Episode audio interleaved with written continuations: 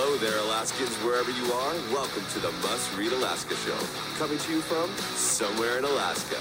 This is the place where we talk about, you guessed it, Alaska, where we keep the mainstream media on their toes and where we are standing up for what's right in a world run by leftists. You can find out more by heading over to must read alaska dot com and also checking out the Must Read Alaska YouTube channel for some really great content. But first, let's get this party started.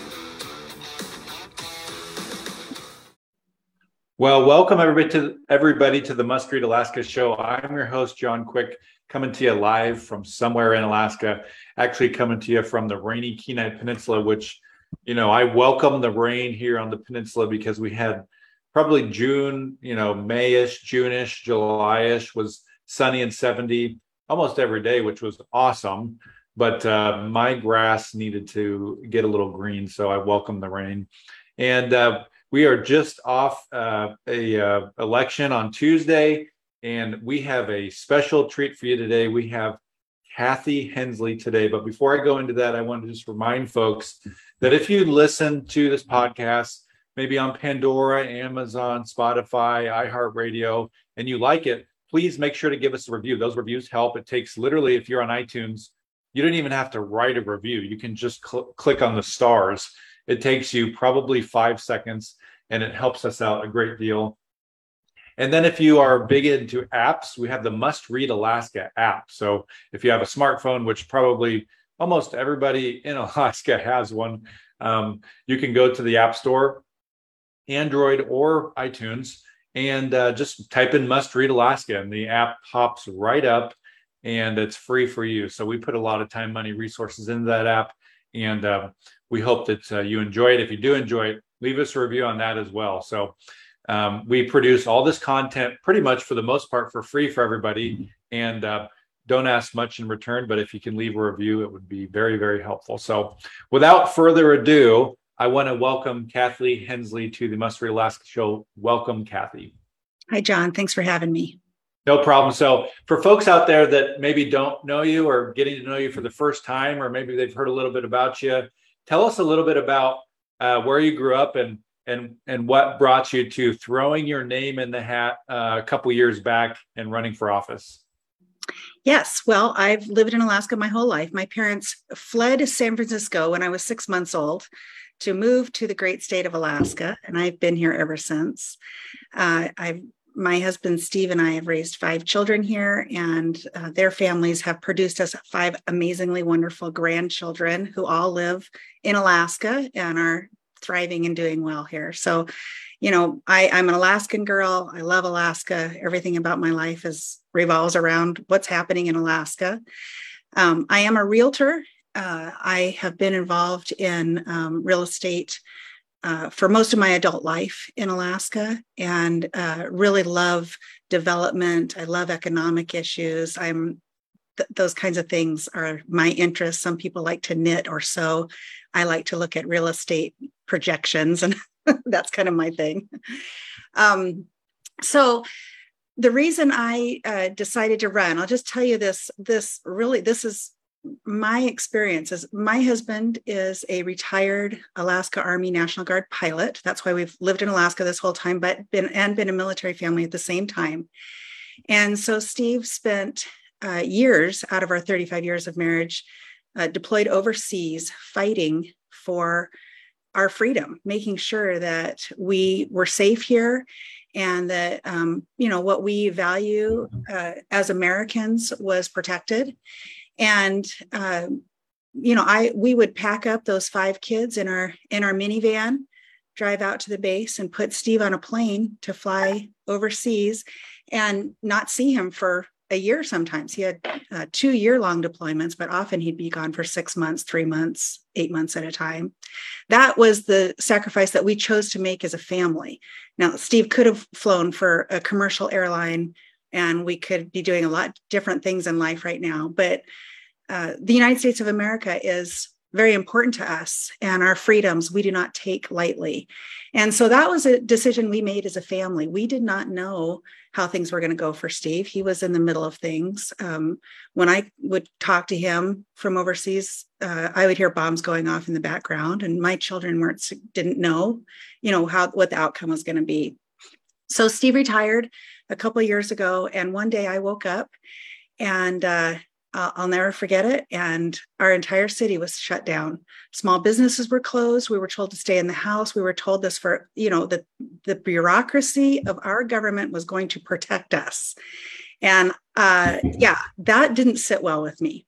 Um, for someone who's been in an actual, you know, war zone, not me, but, you know, sending my, my husband over there, that was a real slap in the face. I did not I didn't do well with that. So I really started, you know, talking to uh, friends and family, really started praying about it. I, I am not an angry person. I'm a very easygoing, you know, happy person. I have a great life. Um, but I had a lot of anger, and I thought, this is not okay with me. And so um, after really praying about it for a while, um, I just, I remember realizing, oh, this is, this is what I'm going to do. And uh, I, I knew nothing. I mean, I, I, as a, as a, uh, you know, as a person who loves the Constitution, loves the United States, I keep up on politics. I actually graduated from Service High School early to go down and work in the um, Alaska State Senate as a page, because I was right. interested in what was going on in government. Um, that's another kind of funny thing about me, is that uh, when I was fourteen, Ronald Reagan ran, went, ran and won his first election. And I was so thrilled with that. And uh, the year I turned eighteen, I was actually able to vote for Ronald Reagan in his second term. And it was one of the happiest days of my life. I was so excited for what he was doing for our country.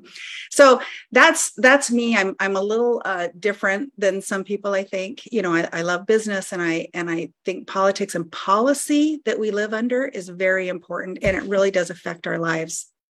Well, I think uh, one of the things that's been fun to watch from the sidelines the last year or so is you've had a tremendous amount of uh, uh, support um, uh, in, in the couple races that you've run. So talk to us a little bit about what that, you know, what you what did you learn the first couple times around? I, I spoke with a friend of mine, former Senator Dave Donnelly, uh, maybe a month or so ago, and he told me the story about, you know, his first two races that he ran, he lost.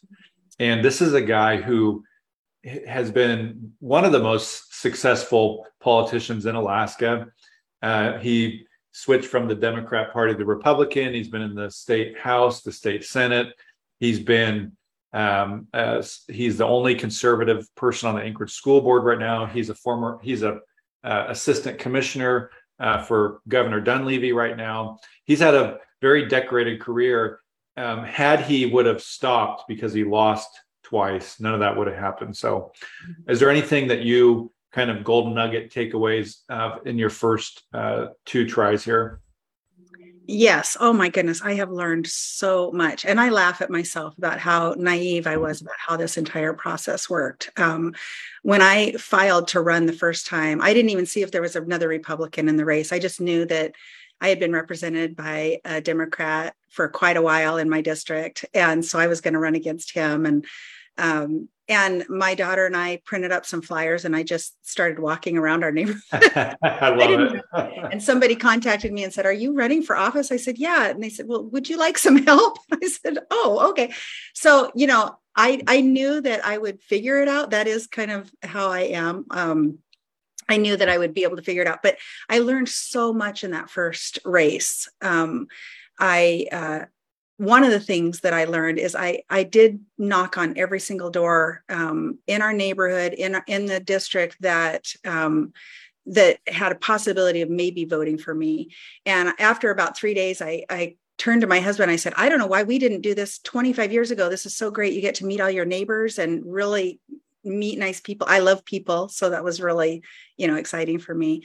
Um, that race, I, it was a three-way race at the time. Um, there's an Alaska Independence Party uh, candidate that also ran. And uh, between the two of us, we actually beat that incumbent, but uh, he took enough votes from me that I, I just barely lost. And so I thought, well, you know, I, I learned some things. I really learned I had no name recognition at all. Running a campaign was totally new for me. There are some things that are similar to running a business. So it wasn't, I, I think I took to it pretty well. Um, but uh, then my thought was, I'm going to take a rest and kind of reassess and see if this is something I'm going to continue. And then, you know, things in Anchorage are just so insane, absolutely insane. And I was going to every single assembly meeting.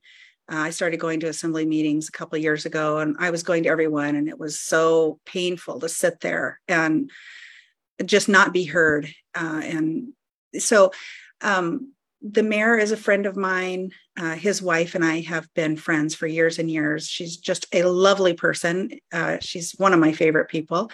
And so, you know, of course, Mayor Bronson and I talk about these things in Anchorage a lot, and uh, he knows where I stand. I know where he stands. And so he asked me if I would run for assembly. He was and probably like, I need some help. Please help. Yeah. Send yeah. in the troops. And my the the assembly person in my district that was up was is Meg Zolotel. And uh, she's, uh, you know, she's very um, much a leftist. She really believes that government is the solution and that she has the answers, and doesn't really, to me, doesn't really seem to realize that results mean something. You know, you can look at results, and if your results are good, then your, your policies are good. If your results are bad, then your policies are probably bad. And that doesn't seem to occur to this assembly. So I ran a hard race for the assembly. It, I, I don't think I've ever worked so hard in my life. I always say it's the weirdest, longest job interview I've ever been on, and then didn't get the job. Well, so, you've, I think you guys raised like one hundred sixty thousand bucks. Is that somewhere around the ballpark? Yes. Yep. Just, just under that. And I, of course, never dreamed in my, in a million years that that was either e- going to be required or that we would even be able to do that. But people were so energized about getting her off the assembly.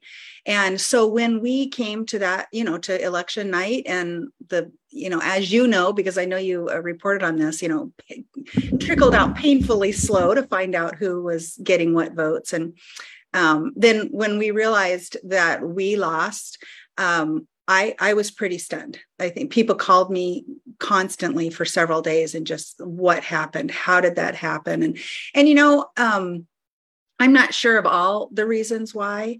Uh, you know, she had name recognition, and she had just gone through a recall that she won. That was kind, you know, was a, I wasn't involved in the recall because, because of my st- standing as a candidate. And, you know, it, historically in Alaska, recalls do not usually produce the results we're hoping for, unless of course we're on the other side of the recall and our, our person does not get recalled. But it's not, it's not a process that typically um, works in Alaska. So there were lots of reasons. Um, she of course had a lot of money, um, and that, you know, it was a very expensive race, which as a conservative, I disdain. I don't like that. Yeah, unfortunately, though, that's what it takes. And, um, yes. and, you know, I think that, I think that you gave it a valiant effort. And I think that one of the things that's exciting for uh, conservatives as they look at your particular race right now is, uh, you know, raising one hundred sixty thousand dollars is a big deal. Uh, not everybody can do that, especially somebody that's newer to running for office. And so I think that speaks volumes to the kinds of folks that you've attracted to help you, attracted to donate. And um, I think it made for a, pet, a potential recipe for success for this time around. So tell folks about what you're running for currently and uh, what happened uh, Tuesday night. Yeah. So I have to say, I just have to make a comment on something you just said, because th- that is so true. The, the volunteers, the donors, the businesses that came forward, and just people that they want the same things I want. I happen to be the candidate, but they are, you know, they're working and doing things to make changes too. So that was so encouraging to me to have so many people come out. And, and like you said, just, you know, I would wake up in the morning and, you know, getting ready for my day and looking at mapping out what we're doing and seeing the donations pouring in. I, I really thought, wow, people are behind this. They want change in Anchorage. So, uh, so I, after I, you know, knew for sure that we had lost that assembly race. Uh, so Steve and I, we were thinking, okay, well, we're done. We ran twice. I mean, we ran as really literally as hard as we could. Um, And so, you know, obviously this uh, district does not want me, and that's, you know, the way the system works, right? So I'm going to, you know, I'll probably move back into a position of supporting another candidate, or, you know, I'm, I'm, you know, going to be involved, obviously. And that night I started getting phone calls, and uh, uh, mostly senators and representatives, and they called me. And I remember the first one, I won't tell you his name because I, I know he felt bad about calling me that night, but he said, you know, you have name recognition, you've got this momentum, you have all these donors and that are people that are on board with you. And we, I know it's early, I know you just lost, I know you're exhausted, but we need you to run for state, uh, a state office. And I, I was baffled. I got off the phone. I, I told Steve, I said, you're not going to believe that we, this call I just got. And I told him, and he's like, why would they call us? You're a two-time loser. I said, I know. Hey, you're, you're just getting warmed up. So we started, you know, we started having those conversations and talking to supporters, talking to our volunteers and seeing, you know, is this something we can do again? This is, I've been running for two and a half years now, almost two and a half years. Um, it's, it's a big job. It's a hard commitment. There's a lot to it. Um, you know, and I still work. I'm, I'm, I'm a realtor, and I have a business, and, uh, and I still have kids and grandkids, all that. So, so we, again, we said, we're going to take a little bit of time. We're going to really look at this, really think about it, and count the cost of what this is going to be. And, um, and then we decided, yes, we're going to, we're going to go ahead and jump in again. Um, you know, name recognition, the supporters that have already done so much. And, uh, I am, so I'm running for District thirteen State House. The incumbent is Andy Josephson. And when I first jumped into the race, there were two incumbents, Chris Tuck, who's the candidate that, I, or the, the incumbent that I ran against the first time, and Andy Josephson, because of redistricting, we had both of those, um, can, both of those legislatures to go against. And so, you know, again, here I go, an uphill battle of the big, a big, tough race. And, um, but then uh, very quickly, Chris Tuck dropped out. So then I'm up against Andy Josephson. He's been in the legislature for uh, over a decade. And, but the, one of the positive things for me is I have been campaigning in this district for quite a while. And Andy Josephson only has two precincts in this district. He happens to live in one of those precincts. And so that's why he's now in my district.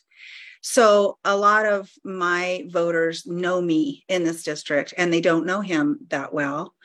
Um, he has had a very organized and well-run campaign, uh, probably better than anybody I've run against before, uh, which makes me, um, you know, I, I it was uh, interesting to have that information.